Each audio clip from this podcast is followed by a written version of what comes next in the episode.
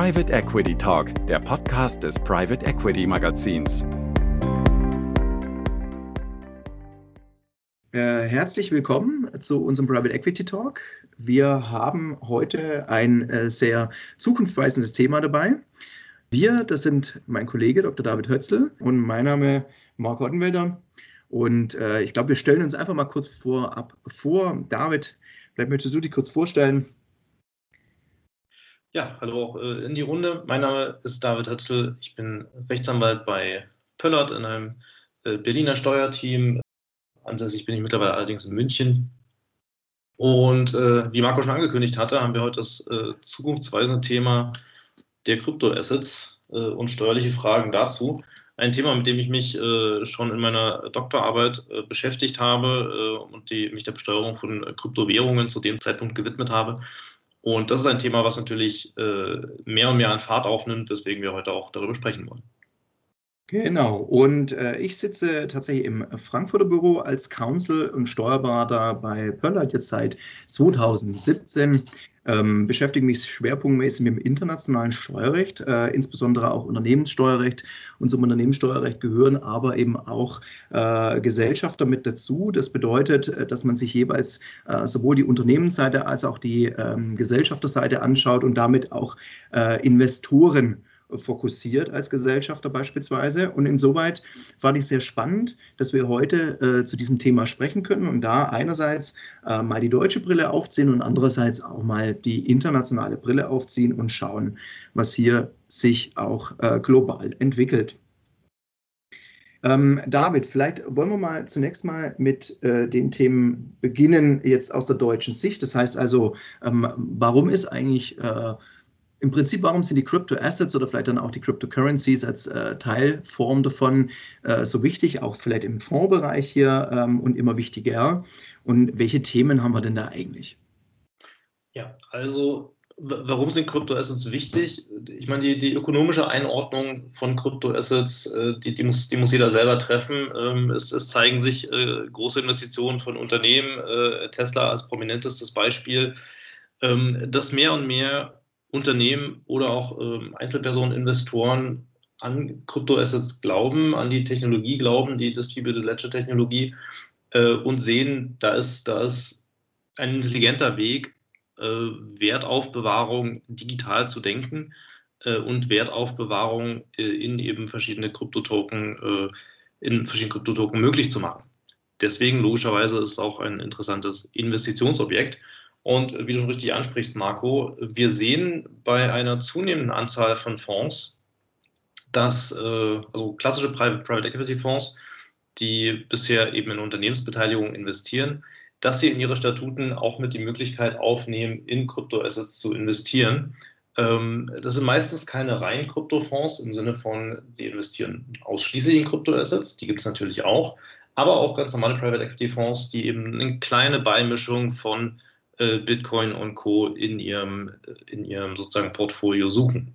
Und das macht es ganz interessant, weil damit kommen die Crypto-Assets eben von der, von der Nischenecke, von der Nerd-Ecke sozusagen auch ein bisschen in den Investitions-Mainstream. Das klingt gut. Von der Nischen, äh, von der Nischen- und Nerd-Ecke dann tatsächlich in den Mainstream. Ähm, jetzt muss man sich natürlich immer wieder fragen, gerade bei, bei neuen Technologien, äh, die du gerade auch angesprochen hast, und vor allem auch bei der Frage, ähm, was sind denn eigentlich Crypto-Assets, also die, die Einordnung, ähm, welche steuerlichen Konsequenzen sowas dann auch hat. Weil letztendlich, ähm, wir haben äh, aus der deutschen Brille, es gibt zwar eine gewisse Guidance mittlerweile, äh, um auch eine gewisse Einordnung vornehmen zu können. Aber wenn man sich anschaut, wie, wie schnell sich dort die Technologie entwickelt, auch dieses Volumen, was du gerade auch angesprochen hast, in Richtung Tesla geblickt und so weiter, ähm, das zeigt ganz deutlich, dass äh, jetzt nicht nur Deutschland, sondern auch andere Staaten hier schauen müssen, wie sie es regulieren. Und wenn wir jetzt mal auf Deutschland schauen ähm, und gerade konkret jetzt auch in Richtung Fonds geblickt, ähm, wo haben wir denn da dann steuerliche Themen vor dem Hintergrund dieser sich ständig neu weiterentwickelnden Technologie? Ja, das ist richtig. Die steuerlichen Themen sind da, sind da recht mannigfaltig. Also man kann, man kann zum einen erst mal sagen, die steuerlichen Themen sind nicht nur theoretische Themen, sondern es gibt eine aktuelle Studie des, der Frankfurt Blockchain School, die sagt, das Steueraufkommen allein aus dem Handel mit Kryptoassets in Deutschland im Jahr 2020 dürfte bei etwa 1,2 Milliarden Euro liegen. Das heißt also, der, das Steueraufkommen für den Fiskus ist hier derartig interessant, dass die Finanzämter auf die Themen auch draufschauen. Welche Themen sind das inhaltlich? Die fangen ganz einfach an bei der Qualifikation der Kryptoassets als Wirtschaftsgüter. Sind Kryptoassets als Wirtschaftsgüter zu behandeln und also als ein Ding, was steuerlich relevant ist, dessen, dessen Hin- und Her-Traden, dessen Hin- und Her-Handeln und Geld dafür verdienen äh, steuerlich relevant ist. Das ist eine Diskussion, die gerade geführt wird. Äh, da gibt es Entscheidungen verschiedener Finanzgerichte äh, im Moment in, in ADV-Beschlüssen. Eine Entscheidung des FG Berlin-Brandenburg, die das äh, rundheraus bejaht, sagt ja, jedes Kryptoasset ist immer ein Wirtschaftsgut. Es gibt eine weitere Entscheidung des FG Nürnberg aus dem vergangenen Jahr, wo das FG sagt, naja, so leicht ist es nicht. Das Finanzamt muss schon bei jedem einzelnen Kryptotoken, also nicht nur bei Bitcoin, sondern auch bei jedem der anderen, ich weiß nicht, 8.000 bis 10.000 weiteren Kryptotoken, die es auf der Welt so gibt, muss es bei jedem Kryptotoken begründen, warum gerade auch dieser Token ein Wirtschaftsgut ist. Es sind aktuell, zumindest soweit ich weiß, zwei weitere Verfahren dazu anhängig. Eins beim Finanzgericht in Stuttgart, eins beim Finanzgericht äh, in Köln.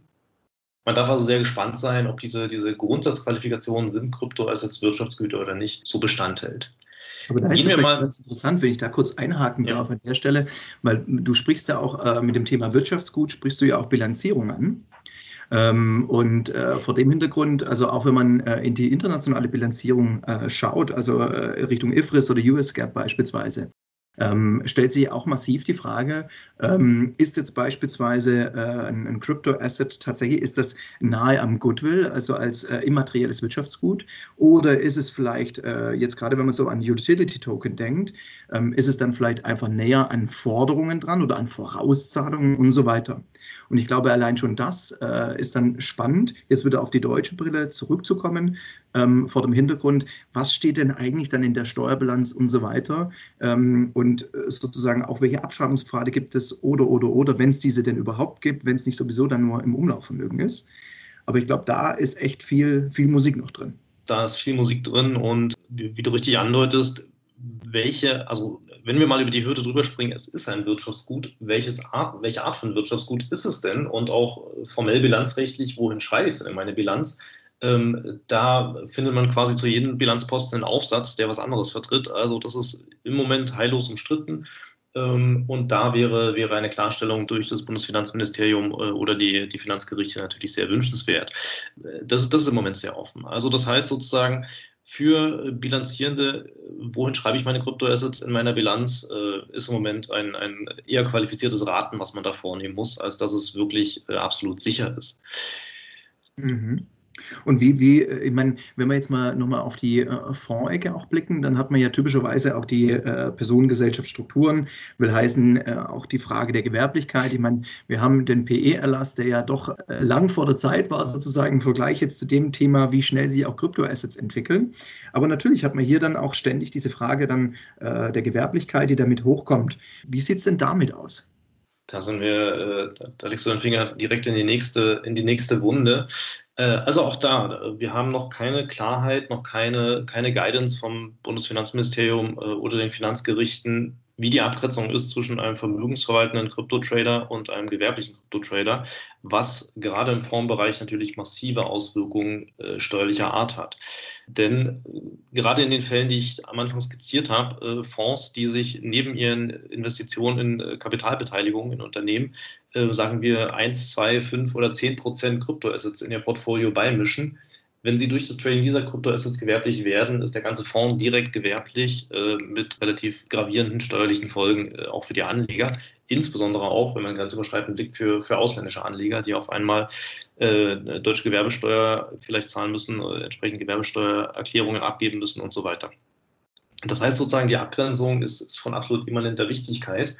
Und wir wissen nicht genauso richtig, an welchem Maßstab nehmen wir die eigentlich vor. Natürlich gibt es allgemeine Abgrenzungskriterien entwickelt in der Rechtsprechung zwischen Gewerblichkeit und Vermögensverwaltung.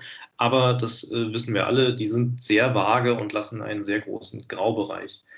Ähm, man hat so ein paar Anhaltspunkte, die vielleicht funktionieren könnten. Du sprichst den Private Equity Erlass an, der also abgrenzt Gewerblichkeit von privater Vermögensverwaltung bei Beteiligung in Kapitalanlage, also in, in sozusagen ganz normalen Kapitalgesellschaftsanteilen der passt hier nicht ganz. Also wenn wir, wenn wir so ein paar Kriterien aus dem Private Equity Erlass rausnehmen, ist zum Beispiel ein Kriterium, das für die Gewerblichkeit spricht, die äh, Reinvestition erzielter Erlöse wieder in neue, in sozusagen neue Beteiligung. Die ist grundsätzlich mhm. untersagt. Das heißt grundsätzlich, wenn man da einmal aus einer Investition rauskommt, ähm, sollte man das Geld ausschütten und nicht neu investieren. Ähm, ich weiß nicht, ob das Kriterium bei Kryptoassets wirklich passt, äh, wo natürlich die, die Investitionshäufigkeit äh, natürlich eine ganz andere ist. Also jetzt in einen äh, GmbH-Anteil zu investieren, ist durchaus was anderes als in einen äh, Kryptotoken zu investieren. Da, da, das lässt sich ja ganz anders skalieren, ganz anders ganz anders aufbereiten. Und warum soll da die Reinvestition direkt zur Gewerblichkeit führen? Ist also nicht ganz klar, ob die Kriterien im Private Equity Erlass äh, wirklich gut passen. Natürlich, aber man hat immerhin ein paar Anhaltspunkte. Also äh, natürlich sollte ich äh, vielleicht, äh, wenn ich äh, fremdfinanziert bin und äh, mir eine aufwendige Büroorganisation vorhalte, äh, und meine Token da alle aufwendig äh, monitore und so weiter. Natürlich äh, komme ich da mit den Kriterien schon äh, relativ nah an die Gewerblichkeit ran. Es lässt aber immer noch einen relativ großen Graubereich. Ja, es ist, es ist spannend, weil äh, diese Problemfelder, die sich da jetzt natürlich auftun, ähm, tun sich jetzt nicht nur äh, auf der deutschen nationalen Ebene auf, sondern auch mal, wenn man den Blick über die Grenze wagt, weil wir hier an der Stelle ganz klar sehen, es gibt zum Beispiel aktuelle Entwicklungen bei der OECD. Da gab es gerade jetzt äh, im Oktober letzten Jahres äh, eine sehr, sehr äh, so interessante Ausführung oder äh, im Prinzip auch Analyse, Taxing Virtual Currencies, wo es im Prinzip um eine Vorbereitung für ein G20-Treffen ging, um äh, im Kern mal sich mit den Steuerthemen auch der Currencies, in dem Fall konkret also diese Virtual Currencies, dann zu beschäftigen.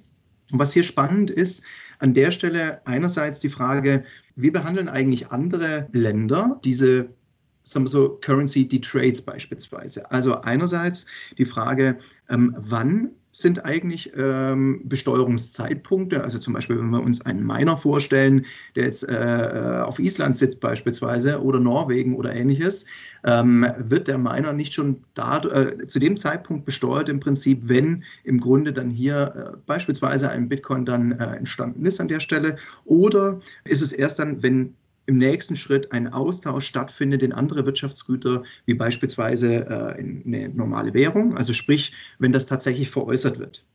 Und diese Studie ist insoweit sehr interessant, weil sie äh, insgesamt so ungefähr äh, etwas mehr als 50 äh, weltweite Staaten dann äh, im Kern abgefragt hat und mal zusammengestellt hat an der Stelle, ähm, wann einerseits diese Taxable Events auftreten, das heißt, wann Besteuerungszeitpunkte sind und zum anderen aber auch, ähm, welche Problemfelder sich dann auch auftun äh, im Blick beispielsweise auf Bewertung.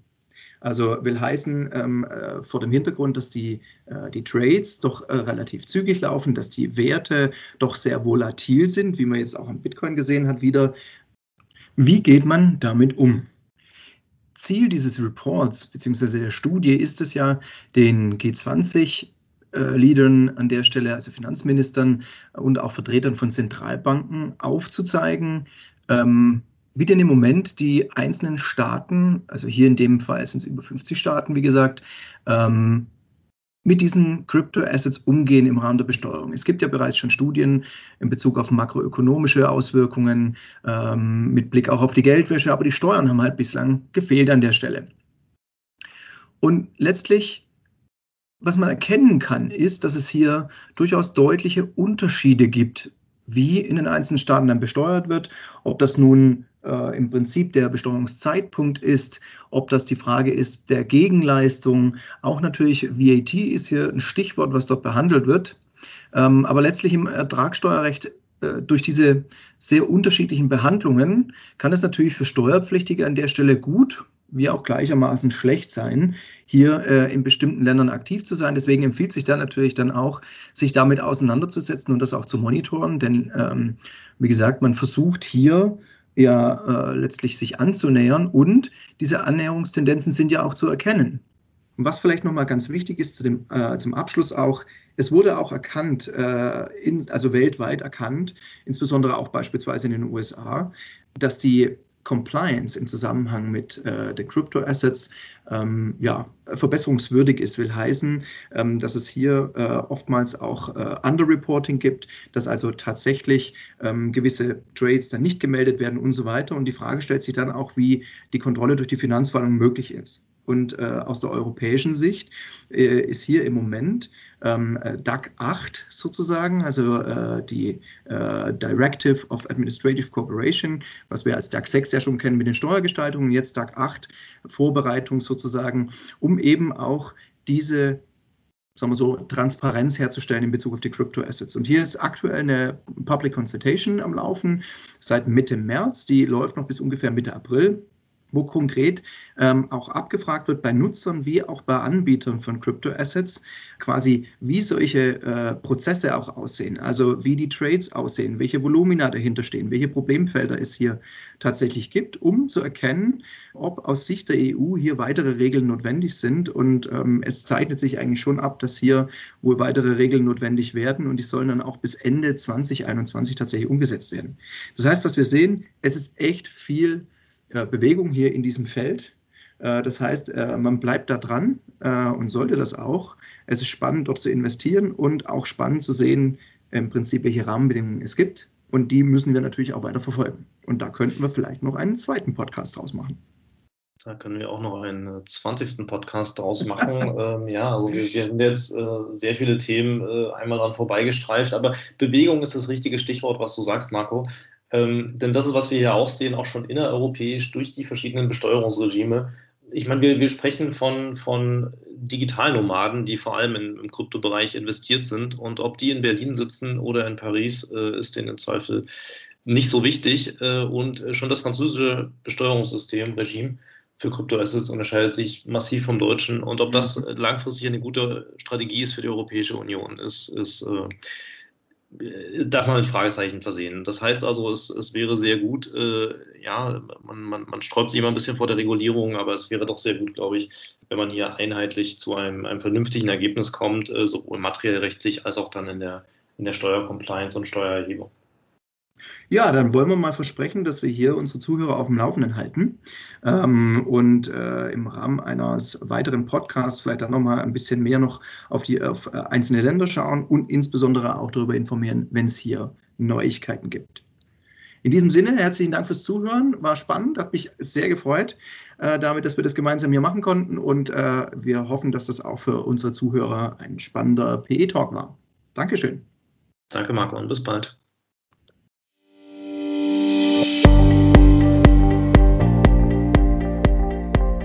Danke fürs Zuhören. Alle Folgen unseres Podcasts zu aktuellen Themen der Private Equity Branche gibt es auf unserer Magazinseite www.pe-magazin.de oder als Abo via Spotify und iTunes unter dem Namen Private Equity Talk.